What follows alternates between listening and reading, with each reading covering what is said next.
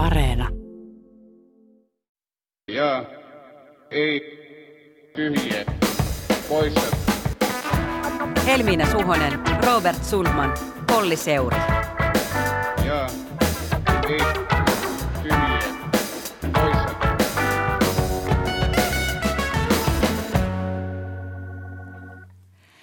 Tervehdys on jälleen perjantai ja aika rauhoittua Jetpin äärelle studiossa tällä kertaa minä Helminen Suhonen sekä etäyhteyden päässä Sundmanin Robertti. Missä sinä oikein luuhaat? Miksi et ole täällä kanssani? No olisinpa siellä kanssasi, mutta olenkin Vaasassa. Nimittäin politiikan aktiiviseuraajathan tietää, että tähän aikaan vuodesta puolueessa saattaa kokoontua paitsi puoluekokouksiin, myös tällaisiin erilaisiin kesäkokouksiin, jossa virallisesti viritellään syksyn juonia, eli oikeasti lähetellään lähinnä tiedotteita, joissa haukutaan muita puolueita. Noniin. Ja nämä on eri konklaaveilla koolla, usein eduskuntaryhmät ja sitten ministeriryhmät tai puoluejohdot erikseen. Ja mulla on tällä kertaa napsahtanut nakki tulla seuraamaan Vasemmistoliiton eduskuntaryhmän kesäkokousta. No niin, hyvä on. Mutta onneksi en ole täällä aivan itsekseni, sillä tähän jakson vieraksemme on saapunut ulkopoliittisen instituutin ohjelmajohtaja Juha Jokela. Tervetuloa. Kiitoksia. Tällä viikolla tosiaan kaikkien katseet on kääntynyt Afganistaniin, jossa ääri-islamistinen Taliban-liike otti vallan, valtaamalla pääkaupun Kabulin. Jetpän ei varsinaisesti ole uutispodcast, vaan kotimaan politiikka erikoistunut ohjelma, mutta tällä viikolla Afganistani on ollut tosi vaikea sivuuttaa. Muut aiheet olisi tuntunut kyllä tosi triviaalilta tässä vaiheessa. Kyllä, ja tällä viikolla on pakko puhua Afganistanista ihan jo siksi, että aihe on hallinnut suomalaista politiikkaa ja poliittisia puheenvuoroja koko viikon. Ja tänäänhän esimerkiksi eduskunta on ylimääräisesti koolla tekemässä päätöstä puolustusvoimien tuesta Kabulin evakuointioperaatiolle, mikä on aika poliittisesti merkittävä ja iso asia. Ja poikkeuksellista. Mutta me pysyttäydytään tässä politiikan näkökulmassa ja rajataan tarkastelua vielä erityisesti siis EU-näkövinkkeliin me vieraan kanssa. Kyllä, ja tässä vaiheessa hyvä sanoa, että kuuntelijoille, joita sisältö kiinnostaa, niin Ylellä ja toki muillakin medioilla on paljon hyvää sisältöä Afganistaniin liittyen muista näkökulmista. Hyvänä tietopakettina suosittelen Politiikka-radion keskiviikkosta jaksoa. Siellä vieraana oli Olli Ruohomäki tunnin kartallelaitto perusasioista. Kyllä. Ja lisäksi suosittelen yhdysvaltalaisen Tangle-uutiskirjeen Afghanistan Explained-kirjettä. Ja tämä löytyy googlaamalla nämä sanat. Tosiaan, kun Afganistanissa laillinen hallinto romahti ja alkoi kaos, Euroopan johtajien lausunnoista muodostui nopean, nopeasti tämmöinen aika yhtenäinen viesti. Tilanne on hirveä, mutta nyt on tärkeää, että ihmisiä autetaan siellä lähellä, missä hätä on. Euroopan ovet eivät ole auki kaikille, vaan lähinnä pyritään evakuoimaan ne, jotka on auttanut maita Afganistanin operaation aikana. Tätä yhdenmukaista viestiä kuultiin muun muassa Saksan Angela Merkeliltä, Ranskan Emmanuel Macronilta, Itävallan sisäministeriltä Karl Niehammerilta ja niin edelleen. Juha, mistä tämä Euroopan johtajien viesti nyt kertoo? Mm. No kyllä tässä taustalla on, on tuo 2015 siirtolaiskriisi ja, ja muuttoliikepaine ja tietenkin sen niin kuin moni, monikerroksiset vaikutukset Euroopan unionissa Euroopan alueella poliittisesti, sisäpoliittisesti, mutta myös sitten ulkopoliittisesti. Ja, ja tässä tietenkin nyt Afganistanin tilanteen niin kuin yksi tällainen skenaario on, että, että tällainen va, valtava pakolaisaalto lähtisi sieltä liikkeelle. Ihmiset eivät pystyisi enää elämään turvallisesti Afganistanin valtion alueella ja joutuisivat sitten siirtymään ää, muihin maihin, naapurusmaihin ja siitä sitten mahdollisesti eteenpäin. Ja, ja tämä nyt sitten nousi aika vahvasti tässä eurooppalaisessa keskustelussa esille, että nyt pitäisi niin kuin ruveta ennakoimaan ja ryhtyä sitten mahdollisesti myös toimiin ää, sen, sen, sen edistämiseksi, että tämä pakolais, mahdollinen pakolaisliike olisi hallittavissa, että ei tapahtuisi tämmöistä hallitsematonta tilannetta kuin silloin 2005 2015. Voiko tästä vuoden 2015 tilanteesta, niin voiko siitä puhua jonkinlaisena poliittisena traumana, koska se tosiaan tuli niin nopeasti niin kuin jokaiselta, melkein jokaiselta eurooppalaiselta johtajalta niin kuin vastauksena tai jotenkin vertauksena? Hmm. No, kyllä tässä varmasti on tällaisia trauman aineksia siinä mielessä, että, että tämä on ollut tietenkin valtava niin sisäpoliittinen haaste kaikille, oikeastaan aika monellekin nykyisinkin vallassa olevalle EU-maan johtajalle ja hallituksille. Mutta mä sanoisin ehkä se, mikä tässä on myös sellainen iso traumakysymys, on se, että tämä aiheutti aika valtava, niin tässä taustalla oli valtava humanitaarinen kriisi tietyissä maissa tuolloinkin jo Afganistanissa, mutta erityisesti Syyriassa, myös sitten ehkä laajemmin niin Afrikassa Afrikassa eri konfliktialueilla. Ja, ja siinäkin mielessä tämä niin kuin epävakaa ulkoinen ympäristö on, on tietenkin se, joka tässä viime vuosienkin aikana on, on monellakin tavalla osoittanut, että vastaavan kaltaiset kriisit voivat olla mahdollisia ja silloin tavallaan tarvitaan myös niitä toimia, joilla tällaisen humanitaarisen tilanteeseen puututaan. Mutta mä sanoisin, että itse kun sitä tarkkaili silloin tässä EU-päätöksenteon näkökulmasta, niin ehkä yksi ulottuvuus siinä traumassa, tai jos puhutaan traumasta, mutta mm. tällaisessa niin kuin kriisitietoisuudessa ehkä, niin oli se, että tämä oli, tämä oli hyvin hallitsematon ö, ö, tapahtuma. Ihmiset saapuivat rajoille, heitä ei pystytty dokumentoimaan, he, he liikkuivat unionin alueella tavallaan tuntemattomina ihmisinä ja, ja, ja hyvin nopeasti jouduttiin sitten ottamaan erilaisin toimin tätä tilannetta niin kuin haltuun. Ja mä luulen, että tämä on yksi ulottuvuus siitä, että se oli tämmöinen hyvin hallitsematon ö, ö, tilanne, joka sitten aiheutti paljon tällaisia niin erilaisia voisi sanoa niin huolenaiheita, mutta myös sitten pelkotiloja ja kun me vielä tiedetään, että maahanmuutto yleisesti on politisoitunut ja hyvin tällainen herkkä aihe, niin, niin se aiheutti myös sitten niin kuin monissa jäsenmaissa tällaisia sisäpoliittisia paineita, niin kuin, jotka sitten heijastuivat monella tavoin niin kuin Suomessakin politiikkaan. Et, et, mm, et, et, tämä on niin kuin varmaan iso tällainen monikerroksinen tapahtuma tässä lähihistoriassa, joka nyt sitten näkyy siinä, että, että nämä, nämä lausunnot pyrkii ottamaan haltuun tämän, tämän mahdollisuuden tai skenaarion, joka tässä nyt sitten on, on mahdollisesti olemassa, mutta mehän emme vielä tiedä tarkkaan, että mihin, mihin tämä Talibanin no, valtaan nousu Afganistanissa johtuu ja mikä on, mitkä ovat esimerkiksi länsimaiden EUn, EU-maiden mahdollisuudet tavallaan vaikuttaa siihen kehitykseen siellä niin, että tällaista pakolais, pakolaisuutta ei syntyisi. Mm. Ja, ja tämä on varmasti se, mikä tällä hetkellä on myös keskiössä ja sehän on myös niin kuin humanitaarisesti ajatellen niin, niin hyvin tärkeä asia, että Afganistanissa ihmiset voisivat elää vapaasti ja turvallisesti ensisijaisesti ja, ja myös siten, että ihmisoikeuksia siellä kunnioitetaan. Mutta, mutta tämä on tietenkin hyvin kyseenalainen asia tällä hetkellä, kun, kun tiedossa on Talibanin historia ja myös heidän, heidän tämmöinen hyvin äärikonservatiivinen lähestymistapa esimerkiksi naisten ja tyttöjen oikeuksiin. Miten yllätyksenä tämä Afganistanin vaikea tilanne tuli Euroopan johtajille. Mä mietin tätä kysymystä lähinnä siitä näkökulmasta, että tällä viikolla sekä Yhdysvalloissa että Euroopassa on ehkä jonkun verran kuultu tällaisia puheenvuoroja, että olisi pitänyt ymmärtää, olisi pitänyt nähdä. Kaikkihan sen näki, kaikkihan sen tiesi, että tämä tulee tapahtumaan, kun Yhdysvallat vetäytyy. Niin, niin tuliko se yllätyksenä vai eikö se tullut? Mm-hmm. No jälkeenpäin on tietenkin aina helppo sanoa, että, että tota, monet merkit oli nähtävissä, tietoa oli saatavissa ja, ja, ja siihen ei sitten tartuttu poliittisessa keskustelussa, päätöksenteossa. Ehkä myös voisi sanoa, että julkisuudessa mediassa, että, että tuli niin kuin tavallaan ehkä siinä mielessä niin kuin kuitenkin sitten yllätyksenä mitä mä oon ymmärtänyt näiden asiantuntijoiden lausunnosta siinä, että miksi Taliban nousi, nousi niin nopeasti valtaan ja pystyi sitten näitä alueita kaupunkia ottamaan haltuun, niin, niin, niin siinä oli kuitenkin yllätyksellisiäkin elementtejä, että kaikkia, kaikkia niin kuin, niitä juuri syitä, miksi näin kävi, niin ei ollut, ei ollut välttämättä ää, otettu ää, riittävällä vakavuudella näissä, näissä tiedusteluraporteissa ja, ja myös sitten niistä, niistä johdetuista arvioista. Mutta tässä yllätyksessä on tietenkin sit sekin puoli, että, että, että kyllähän tämä on ollut jo pitkään tiedossa. Trumpin kaudella tehtiin nämä ensimmäiset askeleet tästä vetäytymisestä.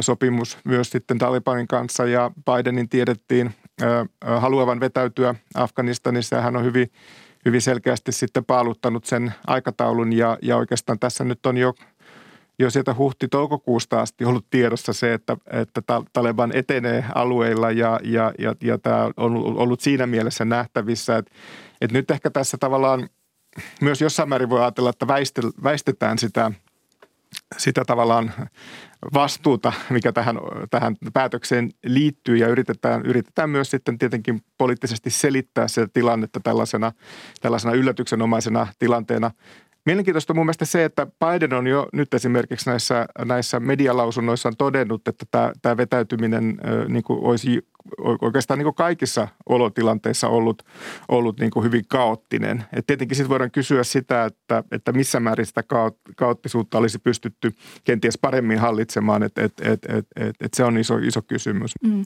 Kun viesti EU-ssa selkeästi oli, että Eurooppaan ei nyt voida ottaa kaikkia näitä hädässä olevia ja apu pitää antaa sinne lähelle, niin tällaista samansuuntaista lausuntoa ei aivan heti kuultu Suomen valtiojohdon suunnasta. Jotenkin tämä viesti on ollut täällä leimallisesti tämmöinen perussuomalaisten mantra, että ehkä kukaan muu ei sitä tohtinut ainakaan ihan suoraan toistaa heti, kun tämä Afganistanin tilanne tuli tuli Tosin uutisiin. yksittäisiltä kansanedustajilta tätä viestiä on kyllä kuultu. Viimeksi eilen esimerkiksi keskustan kansanedustaja Joonas Könttä vaati, että 2015 mm. ei saa toistua. No ne toki, mutta esimerkiksi presidentti Niinistö kommentoi pakolaisten mahdollista tuloa Eurooppaan sanomalla, että suora sitaatti, siinä kohtaa olemme sen kysymyksen äärellä, kuinka paljon Suomi ja Eurooppa kykenevät vastaanottamaan ja myöskin saavuttamaan sen tuloksen, että ihmiset kotiutuvat kunnolla. En tuosta pysty ihan arvioimaan, mikä on vastaus siihen kysymykseen, jonka äärellä olemme siinä kohtaa. Mutta myös pääministeri Sanna Marin on sanonut, että pidättäytyy edelleen kommentoimasta sitä, miten EU tulisi suhtautua suhtautua Afganistanista mahdollisesti saapuviin pakolaisiin, koska tilanne vasta kehittyy. No, mutta jos toisaalta on sen tunne, että suomalainen keskustelu afganistanilaisten auttamisesta, pakolaisista tai turvapaikkapolitiikasta oli aluksi jotenkin ehkä vähän pidättäytynyttä ja syystäkin, niin ähm, ehkä myös tämä 2015 vuosi vaikuttaa suomalaiseen keskusteluun. Se oli melkoisen rankka ja repivä episodi yhteiskunnallisen keskustelun kannalta. Mutta ei silti mennyt kovin kauaa, että Afganistania käytettiin oman politiikan tekemiseen. Perussuomalaisille tämä on toki oma sydäntä lähellä oleva aihe. Sieltä on päästy äh, taas ns. tykittelemään – mutta olimme vähän ihmeessäni kyllä siitä, miten myös muun muassa vihreiden Maria Ohisalo käytti Afganistanin tilannetta piikitelläkseen perussuomalaisten ja kokoomuksen politiikkaa. Joo, se on kiinnostavaa. Mä oon lukenut monta analyysiä Yhdysvalloista, joissa on mietitty sitä, että aika nopeasti tämäkin kysymys saadaan väännetyksi aivan hyvin niin kuin semmoiseksi tavanomaiseksi puoluepoliittiseksi väännöksi. Ja jotain tämän kaltaista on varmaan ilmassa niin kuin aina tapahtumissa, joihin liittyy mm. poliittisia intahimoja myös, myös täällä Suomessa. Musta on myös kiinnostavaa, että kun vihreä sisäministeri eilen torstaina esitti pakolaiskiintiön nostamista, niin kokoomus ja keskusta eivät suostuneet kommentoimaan tätä, vaan alkoi mumista huutokaupasta, että tämä ei ole huutokauppaa. Ja se oli musta kyllä kiinnostavaa, että mikä on tämä huutokauppa, että eikö juuri sisäministerin ja sisäministeriön kuulu tällaisia asioita pohtia ja sitten niistä voidaan neuvotella. Et vihreät on tietysti kiinnostavassa asemassa, heillä on tässä sisäministeri ja ulkoministeri, jotka on tässä keskeisiä ja ehkä siinä ollaan myös vähän puun ja kuoren välissä, että voiko esimerkiksi oma puolue pyytää omalta ulkoministeriltä enemmän esimerkiksi alihankintasopimuksellakin työskentelevien evakuointia, mm. kun sitten tavallaan se voi osua myös omaan nilkkaan. Kyllä. Ja sitten kyllä minusta on kiinnostavia myös poliitikkojen puheenvuorot Talibanista. Esimerkiksi kun Saarikko puhui tästä huutokaupasta, niin hän sanoi Iltalehdelle toivovansa, että nämä maan vallanneet talibanit pitäisivät lupauksensa siitä, että naisten ja lasten asema ja se arki, johon ihmiset ehtivät jo tottua, voisi jatkua. Ja Talibanhan on tosiaan tehnyt erilaisia lupauksia. Siinä on varmasti osa totta, mutta osa siis myös ihan puhdasta PRää. Ja mulla on tullut mieleen tällainen, että nimenomaan niin kuin lännessä tämä naisten asema on otettu tämmöiseksi isoksi kysymykseksi. Me ollaan kiinnitytty siihen, joten sitä on myös helppo käyttää tällaisena viestinnällisenä taktiikkana, että nimenomaan nostetaan sitä, että ei, ei, me huolehditaan naisten asemasta, katsokaa täällä televisiossakin on naisia, että kaikki menee hyvin ja toisin kuin silloin joskus. Ja, ja toki on niin ilmeisesti, että Taliban on myös jonkin verran tosiaalisesti muuttunut, mutta minusta on kiinnostavaa, että kuinka nopeasti ö, tapahtuu se, että me tuudittaudutaan siihen, että no, että kyllä täällä ne varmaan ne lupaukset pitää, niin, niin mikä siinä sitten? Joo, joo, nämä lupaukset ja tämä, tämä isompi keskustelu siitä niin kuin Afganistanin tulevaisuudesta, niin se on aika vahvasti mun mielestä tällä hetkellä tuolla EU-pöydissä esillä ja, ja osittain selittää myös sitä – minkä takia EU on nyt lähettänyt sinne omia diplomaattejaan ja, ja pyrkii niin kuin toimimaan, toimimaan kuitenkin maassa. Ja tässähän keskiössä on, on tietenkin se, että sieltä saataisiin sitten niin kuin näiden kansainvälisten toimijoiden YK, EU-järjestöt niin kautta sitä tietoa, että mikä, mikä se tilanne siellä Afganistanissa on ja miten nämä oikeudet sitten toteutuu tai eivät toteudu. Ja tämä on varmaan semmoinen isompi, isompi kysymys, joka liittyy sitten tähän niin kuin, ehkä tällaisen niin läntisen maailman vastaukseen nyt tähän syntyneeseen tilanteeseen. Eli, eli kyllä tässä on mahdollisuus sitten käyttää, käyttää niin erilaisia kovia, ja, kovia keinoja, mutta myös sitten tällaisia niin kuin pehmeitä keinoja, palkintoja esimerkiksi kehitysavun, kansainvälisen avun, talousjärjestelmiin mukaan lukien rahoitusjärjestelmät niin kuin mukaan, mukaan ottamisessa tai niistä ulos sulkemisessa, mm. kauppapolitiikassa, kaikessa tässä. Ja, ja nyt se oikeastaan se iso kysymys on mun mielestä myös se, se että missä määrin pystytään sitten esimerkiksi YK puitteissa löytämään tämmöinen yhteinen niin kuin kansainvälinen näkökulma, missä on mukana sitten myös Kiina ja Venäjä ja, ja, ja sitä kautta niin tällainen yhteinen vastaus tähän, mutta var, varmasti tällaista läntistä vastausta, jos tässä yhteisessä kansainvälisessä responssissa niin epäonnistutaan tai sitä ei ole saavutettavissa, niin haetaan. Ja tässä myös sitten tietenkin EUlla on, on oma roolinsa. Mutta ehkä tuohon Suomi-keskusteluun vielä palaisin siinä mielessä, että tota, ja se liittyy tuohon meidän ensimmäiseen osuuteen just liittyen tähän siirtolaisuus, pakolaisuus teemaan, joka Euroopan unionissa on iso kysymys. Ja, ja satui eilen olemaan, olemaan tämmöisessä EU-poliittisessa seminaarissa, jossa pääministeri Sanna Marin oli itse asiassa alustamassa EUn toimintakyvystä ja häneltä juuri kysyttiin sitten tästä niin EU-valmiudesta nyt vastata tähän, tähän tilanteeseen ja ja, ja on totta, että tietenkin tähän ei välttämättä ole vielä niin vastauksia. Tämä, tämä niin nousee unionin päätöksenteossa, mutta esimerkiksi Euroopan neuvosto ei ole vielä ja pääministerit tätä käsitelleet. Mutta hän nosti myös mielenkiintoisesti myös sitten esiin tämän asian, joka ehkä on vähän tässä myös päässyt nyt unohtumaan. Eli komissiohan on esittänyt juuri tämän sisäisen vastuunjaon ja, ja tavallaan muuttoliikkeiden hallinnan niin kuin sisäisen, sisäisiä uudistuksia, jotka liittyy juuri Schengen-alueen toimivuuteen, askelista yhteistä turvapaikkapolitiikkaa kohti. Ja, ja tässähän nyt sitten tätä vastuunjakoa on niin kuin, se on kompromissi nyt voisi sanoa erilaisten jäsenvaltioiden näkemysten välillä, niin yksi on juuri se, että on näitä, näitä tota, vastuunjako uudelleen sijoituksia, mutta ne jäsenvaltiot, jotka eivät sitten halua ottaa vastaan pakolaisia tai turvapaikanhakijoita, niin voivat osallistua tähän vastaankantoon jollain muulla tavalla hoitamalla mm. esimerkiksi palautuksia tai, tai sitten ottamalla osaa näihin kustannuksiin. Ja tämä on niin kuin mielenkiintoinen kysymys, että Afganistanin, Afganistanin tilanne varmasti nostaa tämän nyt sitten jälleen kerran niin kuin toivon mukaan esille, koska nythän EU tämän 2015 kriisin jälkeen on toiminut nimenomaisesti siellä ulkorajalla. Mm. Frontexia on vahvistettu, näitä toimia, joilla ulkoraja turvataan, ihmiset saadaan dokumentoitua ja, ja näin päin pois. Mutta myös sitten tämä niin sanottu eteenpäin työnnetty, eteen työnnetty rajavalvonta, eli myös niin kuin EUn ulkosuhteiden kautta on pyritty sitten näitä, näitä mahdollisia siirtolaispakolaisvirtoja niin kuin hallitsemaan. Mutta se, missä ei ole päästy eteenpäin, on sitten juuri se tilanne, että, että kun ihmiset saapuvat unionin alueelle, niin miten täällä sitten hoidetaan tällainen, tällainen syntynyt tilanne, joka voi olla kriisin kaltainen. Ja, ja tämä on niin ollut pitkään keskustelussa, että maailmassa nämä globaalit pakolaisluvut ovat sellaisia, ilmastonmuutos aihe, saattaa aiheuttaa vielä hyviäkin suuria niin kuin, pakolaistilanteita. Ja, ja se, että vaan toimitaan ulkorajoilla tai sitten ulkosuhteessa ei välttämättä riitä, vaan pitää olla sitä toimintakykyä myös mm. sitten hoitaa tämä tilanne täällä Euroopan unionin alueella, jos se sinne asti sitten niin kuin yltää. Miten todennäköistä on, tässä on oikeastaan niin kuin kaksi tavallaan näkökulmaa, että, että miten todennäköistä on, että EU-maat löytää tässä Afganistanin kysymyksessä yhteisen linjan niin kuin suhteessa nimenomaan Af- Afganistaniin ja, ja diplomatiaan ja siihen, miten maan kanssa toimitaan. Ja sitten taas toisaalta, miten todennäköistä on, että EU-maat löytää yhteisen linjan tässä niin kuin hankkeessa, jota kuvailit, eli myös mm. tässä niin kuin siir- siirtolaisuuspolitiikan uudistamisessa. Hmm.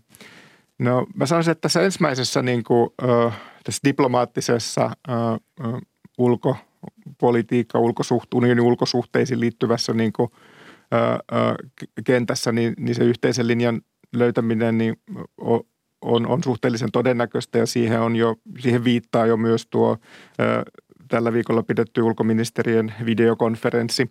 Ja tässähän tulee nämä isot kysymykset eteen, että, että, että voidaanko Taliban tunnustaa ja missä vaiheessa voidaan, EUn kanta tällä hetkellä jäsenmaiden kantaa että sitä ei voida tehdä ainakaan ehdoitta. Ja, ja tässä on nämä isot kysymykset myös, jotka liittyy sitten juuri toimintaan YKssa ja tähän kansainvälisen yhteisön, jotta saadaan tällainen yhteinen näkemys. Ja nämä on kaikki sellaisia, joissa mä uskoisin, että jäsenvaltiot, jäsenvaltiot kyllä ymmärtää sen, että yhdessä toimivalla, toimimalla EUlla on niin paremmat mahdollisuudet ja myös sitten niin EUn suurimmilla jäsenmailla, mukaan lukien Saksa ja Ranska, on paremmat mahdollisuudet vaikuttaa vaikuttaa siihen, että mitä tässä niin globaalissa kentässä Afganistanin suhteen niin tapahtuu.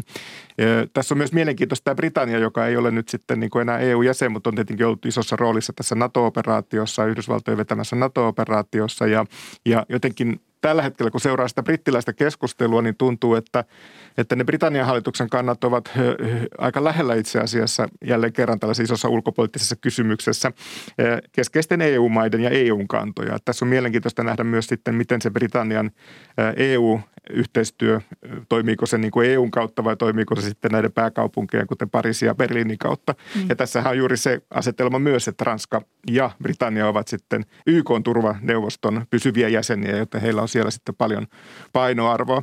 Mutta sitten toinen kysymys juuri tähän, tähän mahdolliseen pakolaistilanteeseen niin kuin vastaamisessa, niin, niin, niin se on sitten ehkä vaikeampi, ää, vaikeampi vastata ja, ja myös nämä suomalaiset ää, lausunnut sitten juuri, että siihen ei tällä hetkellä niin ole välttämättä niin selkeää vastausta, miten tämä etenee, mutta että mutta kyllä tässä niin aika pitkään on ollut toiveessa, että juuri tämä Ursula von der Leyenin komissio, nyt kun se esitteli sen uuden niin muuttoliikeagendansa ja sen ohjelman, ja siihen tuli nämä muut, isot muutosesitykset, joita tuossa lyhyesti kuvasin, niin, niin tämä on lähtökohtaisesti tämmöinen kompromissi. Ja nyt, nyt varmasti tämä Afganistanin tilanne saattaa sitten juuri lisätä sitä poliittista painetta, että nyt on löydyttävä tähän, tähän niin kuin, komission esitykseen ja se, se tavallaan on, tun, se on niin kuin selvää, että se, se, on, se on tarpeellinen esitys.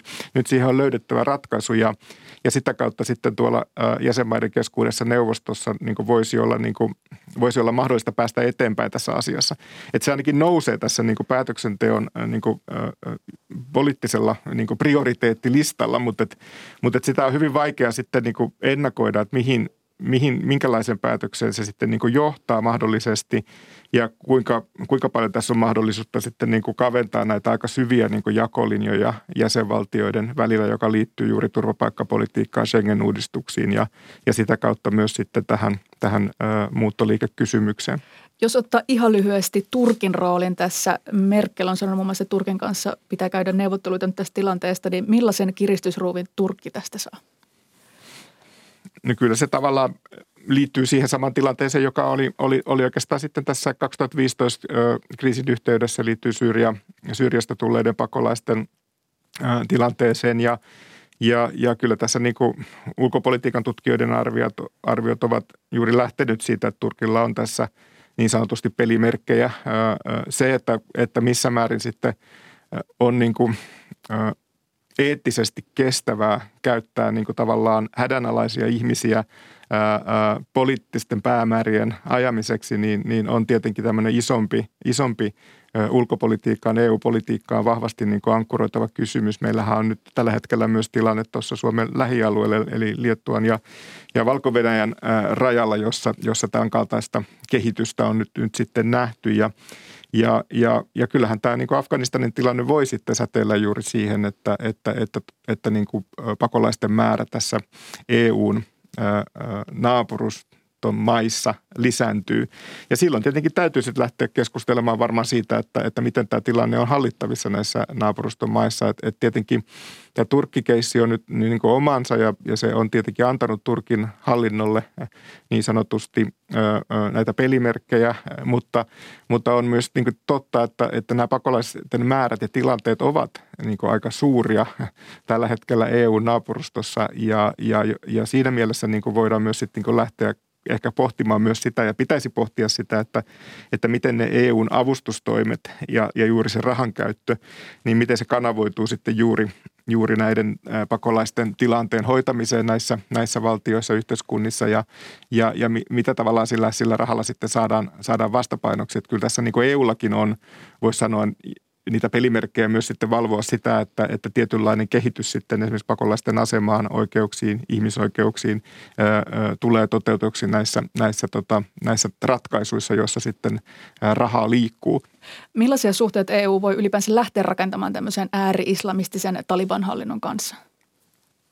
No se on juuri se iso poliittinen äh, avoinna oleva kysymys ja, ja, ja tällä hetkellä on lähdetty siitä, että, että ei, ei ehdotta tunnusteta tällaista hallintoa, mutta että se, että mikä tässä sitten tulee olemaan tämä äh, jatkokehitys, niin se varmasti riippuu hyvin pitkälle siitä, että, että millaisen roolin Taleban ottaa sitten Afganistanissa ja, ja mikä se kehitys juuri sitten Afganistanissa tulee olemaan. EUhan nyt jo ilmoittanut, että humanitaarinen jako, ja apu tulee, tulee jatkumaan, mutta, mutta kuten tiedämme, niin kehitysapu on nyt sitten useiden jäsenmaiden, mutta myös sitten EU, EU-puitteissa niin, niin tota, pysäytetty. Ja tässä on Sitä juuri noin 1,2 miljardia mm. tulevilla mm. vuosilla. Joo. Joo, ja tässä tietenkin tämä ero humanitaarisen avun, joka menee tällaiseen välttämättömien niin kuin elämää turvaavien asioiden, kuten terveydenhuollon ja ruokahuollon ja muun turvaamiseen, niin, niin se ei, se ei niin kuin yle, ole ehdollista, mutta silloin kun siirrytään sitten kehitysavun piiriin, niin, niin silloin tämä ehdollisuus tulee ja, ja, ja paljon tulee riippumaan juuri siitä sitten, että miten – miten, miten tämä tilanne Afganistan kehittyy ja mitkä ne johtopäätökset sitten ovat läntisissä maissa. Ja myös näissä keskeisissä niin kuin kehitysavun toimijoissa, nyt puhutaan siis YK-järjestelmästä, mutta puhutaan myös sitten esimerkiksi Maailmanpankin rahoituksesta ja muusta. Ja, ja tässäkin se iso kysymys on se, että, että, että millä pääseekö Taleban tämän kansainvälisen yhteisön jäseneksi tällaisena oikeutettuna Afganistanin hallitsijana vai, vai, vai venyykö tämä prosessi ja, ja missä aikataulussa sitten pystyttäisiin, pystyttäisiin tavallaan normalisoimaan niitä suhteita. Että kyllä tässä on niin kuin aika pitkästä prosessista varmasti kysymys ennen kuin se selviää sitten. Ja, ja, ja aika monet niin kuin länsimaiden johtajat, mukaan lukien EU-johtajat, ovat, ovat peräänkuuluttaneet sitä, että tässä ei niin kuin sanat riitä, vaan, vaan tarvitaan, tarvitaan myös sitten niitä tekoja, joten halutaan sitten niin kuin vahvistus sille, että, että mitä Taleban nyt mahdollisesti esimerkiksi lupaa sitten ihmisoikeuksien tai, tai yhteiskuntajärjestyksen osalta, niin, niin se, että jotain luvataan ei riitä, vaan, vaan edellytetään myös sitten niitä tekoja. Mua kiinnostaisi lopuksi vielä sellainen niin kuin operaatioiden näkökulma. Tämä Afganistanin operaatiosta on paljon puhuttu epäonnistumisena. Miten se vaikuttaa siihen, millaisiin tämmöisiin interventioihin tai operaatioihin EU-maat ja Suomi mukaan lukien jatkossa lähtee mukaan. Mä mietin myös sitä, että onko tämmöinen niin kuin interventioiden ja tämän tyyppisten operaatioiden aika jollain tavalla maailmanpolitiikassa myös niin kuin ohi, tai ainakin aika paljon kuulee tällaista näkemystä, että Yhdysvallat nyt jatkossa miettii niin kuin Yhdysvaltojen ja Kiinan välistä pallottelua ja tämä uhkakuva, mikä joskus oli, että on näitä islamistisia hallintoja, niin se ei enää ole niin kuin relevantti ja ei enää tule tämän tyyppisiä operaatioita. Niin miten, miten tässä niin kuin käy? Mm-hmm. No, no tämä on tietenkin ollut hyvin, hy, tietynlainen operaatio, joka on ollut siis Yhdysvaltojen johtama NATO-operaatio. Se on ollut, ollut alun perin liittyy syyskuun 11 iskuihin ja, ja terrorismin torjuntaan ja, ja siihen on tullut sitten mukaan näitä, näitä pehmeämpiä, pehmeämpiä ulottuvuuksia tämän turvallisuuden sotilasoperaation rinnalle, jossa on pyritty sitten rakentamaan kansakuntaa tai, tai valtiota, hallintojärjestelmää tästä varmasti tullaan käymään aika pitkällistäkin niin keskustelua, erityisesti just sanoisinko tällaisten niin kansainvälisten interventioiden näkökulmasta ja, ja, ja juuri sotilaallisten interventioiden näkökulmasta. Ja, ja tämä keskustelu on varmasti niin kuin ihan, ihan tervetullutta, mutta se, että mikä niin kuin on sitten mahdollisuus sille, että, että päädytäänkö esimerkiksi tämän kaltaisiin, tietenkin vaikea ennakoida niin kuin operaatioihin jatkossa, niin, niin, niin se on tietenkin aika hyvin vaikea ennakoida, koska me emme tiedä, mitä maailmassa tapahtuu. Että kyllähän tämä syyskuun 11 terroristi-iskut olivat sen kaltainen tapahtuma, että, että, että sitäkään ei ollut ei ollut ennakoitu, vaikka nyt jälkeenpäin on tietenkin taas, tai löydettiin hyvinkin paljon siihen liittyviä ää, niin kuin tunnusmerkkejä ää, aikaisemmista kehityskuluista ja iskuista ja näin päin pois, mutta, mutta tämähän niin kuin tavallaan monenkin arvion mukaan niin kuin muutti maailmaa ja, ja tämä, tämä Yhdysvaltojen johtama operaatio sitten oli hyvin nopea vastaus juuri näihin iskuihin.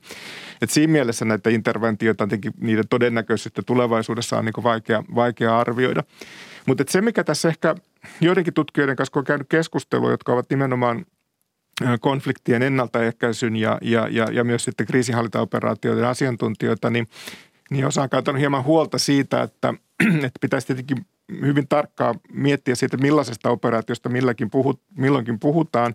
Ja katsoa myös sitten niitä operaatioiden tavoitteita, jottei tässä nyt kävisi niin, että esimerkiksi kaikki kriisinhallintaoperaatiot, EU harjoittaa aika, aika mittavaa kriisinhallintaoperaatiotoimintaa, jossa on hyvin vahvana mukana sitten tämä siviilikriisinhallinta, tämän sotilaallisen kriisinhallinnan ää, ää, rinnalla tai sitten on ihan puhtaasti myös siviilikriisinhallintaoperaatioita, joissa siis esimerkiksi rakennetaan oikeusjärjestelmää, ää, ää, poliisivoimia ja, ja tällaista niin kuin hyvä, hyvää hallintojärjestelmää niin, niin, niin, niin se niin kuin ehkä riski on nyt siinä, että sitten jos tulkitaan, että Afganistanin operaatio epäonnistui, niin, niin, niin sitten myös nämä kaikki muut operaatiot olisivat jotenkin lähtökohtaisesti jo epäonnistumassa. Että tällaista niin kuin loppupäätelmää ää, olisi ehkä syytä välttää ja olisi hyvä niin kuin keskittyä niihin eri operaatioiden tavallaan tämmöisen nyanssinomaisempiin niin kuin piirteisiin.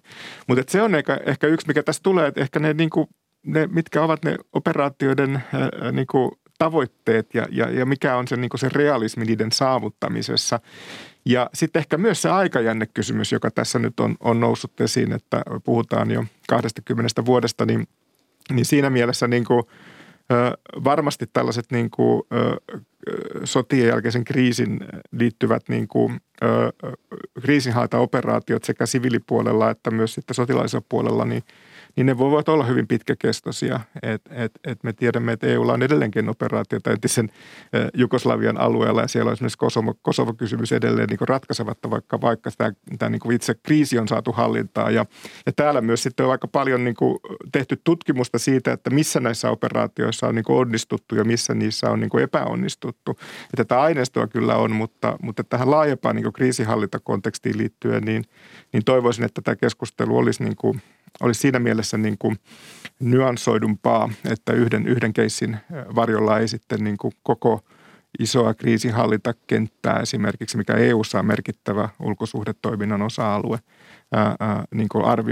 Ehkä erityisesti myös siitä syystä, että tässä viimeisen kymmenen vuoden aikana on nähty tällaista operaatioväsymystä EU-jäsenvaltioiden puitteissa. Tämä kriisinhallintatoimintaan oli ehkä tästä poliittisesti, ää, oltiin poliittisesti sitoutuneempia silloin, kun EUlle luotiin yhteistä turvallisuus- ja puolustuspolitiikkaa.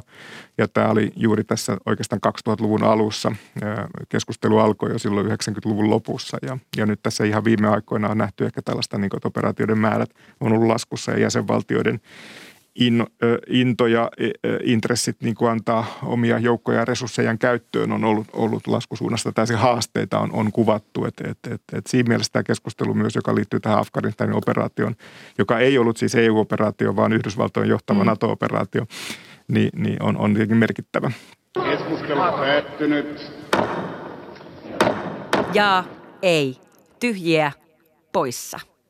On aika tempaista jälleen ne JETP-kysymykset. Näihin siis vastaan joko jaa, ei, tyhjää tai poissa. Tällä viikolla saimme seurata jännitysnäytelmää koronarajoitusten osalta kansallisoopperassa, sillä instituutio aikoi uhmata Etelä-Suomen aluehallintoviraston katsomoiden lohkopäätöstä ja avata kautensa kielosta huolimatta. Monen käänteen jälkeen aluehallintovirasto käynnisti oopperalla ennakkotarkastuksen ja turvallisuustoimenpiteet todettiin määräysten mukaiseksi. Eli oopperan ovet aukeavat tänään, kun ensi iltansa saa opera kavalleria rustikana et pajatso. Kuuntelijaltamme Lauri Koivistolta tullut kysymys kuuluukin, ja ei tyhjää tai poissa. Oletko tänään menossa kapina-operaan? No mä voin vastata, että niin kuin en, en valitettavasti ole menossa, mutta olisinpa menossa. Että kyllä mä olisin halunnut nähdä nyt tämän kohutun oopperan. Ehkä se esitys itsessään ei ole kohuttu, mutta ihan sen kohutun kansallisoopperan laitoksen tämän kaiken jälkeen. Joo, mä käyn tänään menossa, mutta, mutta tota operan haluaisin kyllä nähdä ja, ja toivon, tota, että se tässä tämän talven aikana ää, mahdollistuu. Ah, siis mua kutkuttaa se ajatus, että suomalaisen anarkian ydin tänä syksynä olisi löytynyt just operan lämpiöistä kettukarkkien ja lakkaliköörin tuoksun ja turkistakkien keskeltä. Ai, että näin se maailma muuttuu, kuulkaa, mutta ei, en minäkään ole valitettavasti menossa tänään operaan, mutta heti kun on toinen koronapiikki lihassa, niin aion osallistua tähän sivistyneeseen kapinan, sampanjan ja operan voimin. Tällä viikolla huomioni herätti Helsingin Sanomissa julkaistu mielipidekirjoitus, jossa kansalainen no, kiinnitti huomiota erääseen aikamme polttavimpaan kysymykseen, eli siihen, miten ihmiset jättävät reunat vitsoista syömättä. Ja tämähän on merkittävä ongelma, joka aiheuttaa ruokahävikkiä. lukija vaati porsastelusakkoa syömäreille, jotka käyttäytyvät tuhlaavasti eivätkä näitä pizzojen reunoja syö. Ää, kysynkin, ja ei tyhjä tai poissa, kuuluuko pizzasta syödä reunat? Ai ai ai, siis mulle lätkästäisi tämmöinen porsastelusakko kyllä nyt, sillä minä olen se barbaari, joka lähtee syömään pizzaa sitä keskeltä ja etenee sitten kohti reunoja ja syömään ne reunat, jos mä jaksan, mutta aina ei jaksa, joten tänne vaan porsastelusakko siis. Reunathan on parasta pizzassa. Että, keskeltä voi aloittaa, mutta sitä aika nopeasti pitää päästä sinne reunan. Mitä ihmettä, Mä oon- Robert? Mä oon, täs, mä oon täsmälleen samaa koulukuntaa. Ehdottomasti kuuluu syödä reunat, koska ne on, ne on niin täydellisiä. Mä oon suuri leivän ystävä ja nehän on kuin leipää. Ihanaa jauhoisaa pizzareunaa. Vielä sitä voi vaikka dipata johonkin, niin mm, ai että. Kerettiläiset. No, viimeinen jet-kysymys tulee kuuntelijaltamme Valtteri Törmäseltä ja koskee rakasta naapurimaatamme Viroa, joka viettää tänään uudelleen itsenäistymisen päivää. Siellä nimittäin presidentinvaalit ovat ajautumassa kaaukseen jo toista kertaa peräkkäin ja aika alkaa käydä vähin. Virossa presidentti valitsee parlamentin eli Riigikokun täysistunto, eikä vieläkään ole ketään sellaista varteenotettavaa ehdokasta, joka voisi saada kaksi kolmasosaa äänestä. Ää, kysymys kuuluukin ja ei tyhjä poissa. Olisitko sinä käytettävissä Viron presidentiksi, jos kenttä kutsuu ja Paavo Väyrynen ei ole käytettävissä? No ehkä mä kerrankin sanon tämmöiseen eh, kenttäkutsujuttu, että jaa, että olen käytettävissä, että jos todella tämmöinen pyyntö tulisi, niin miksipä ei? Pyyntöä odotellessa. Ja kyllä mun täytyy tästä, tästä mahdollisuudesta kieltäytyä, että vaikka Virosta ja virolaisista kovasti pidän, mutta, mutta että se on kuitenkin ää, sellainen tehtävä, että tota, ei, ei välttämättä Riiko riittäisi, riittäisi tota, ainakaan, joo, ei riittäisi välttämättä niin kuin, kyvyt tai taidot, jotka, jotka tässä elämän aikana on tullut hankittua sellaisen Sinä olet niin vaatimaton selkeästi. Minä olet, Niin, pitää olla itsevarmuutta, Kyllä. pitää olla itsevarmuutta. Minä Aina riittää kyvyt ja taidot ja muut. Minä eikä sano, että ei ole taidoista kiinni, mutta tota, vastuuta ei aina pitäisi kyllä tällä lailla väi- väistellä, mutta mun täytyy sanoa nyt kyllä ei. On pakko kieltäytyä, sillä tässä on just päällä sadonkorjuun sesonki. Kuka kerää sienet metsästä ja mehustaa marjat ja tekee omenasoseja talven varalle, jos tästä nyt kesken kaiken lähtee johonkin Viron presidenttikisaan, niin mun täytyy nyt sanoa, että joo periaatteessa, mutta nyt, nyt mä en vaan kerkeä, niin mun täytyy sanoa ei. Kiitos, että kuuntelit Jetpin. Mitä mieltä olit? Laita meille palautetta vaikka Twitterissä tai Instassa. Tunniste on tietysti Jetp. Tätä jaksoa oli tekemässä Helmina Suhonen ja Robert Sundman. Vieraana oli Juha Jokela ulkopoliittisesta instituutista. Kiitos vierailusta. Kiitos kovasti. Äänitarkkailijana oli Anders Johansson, äänisuunnittelijana Joonatan Kotila. Ensi viikoon, moi moi!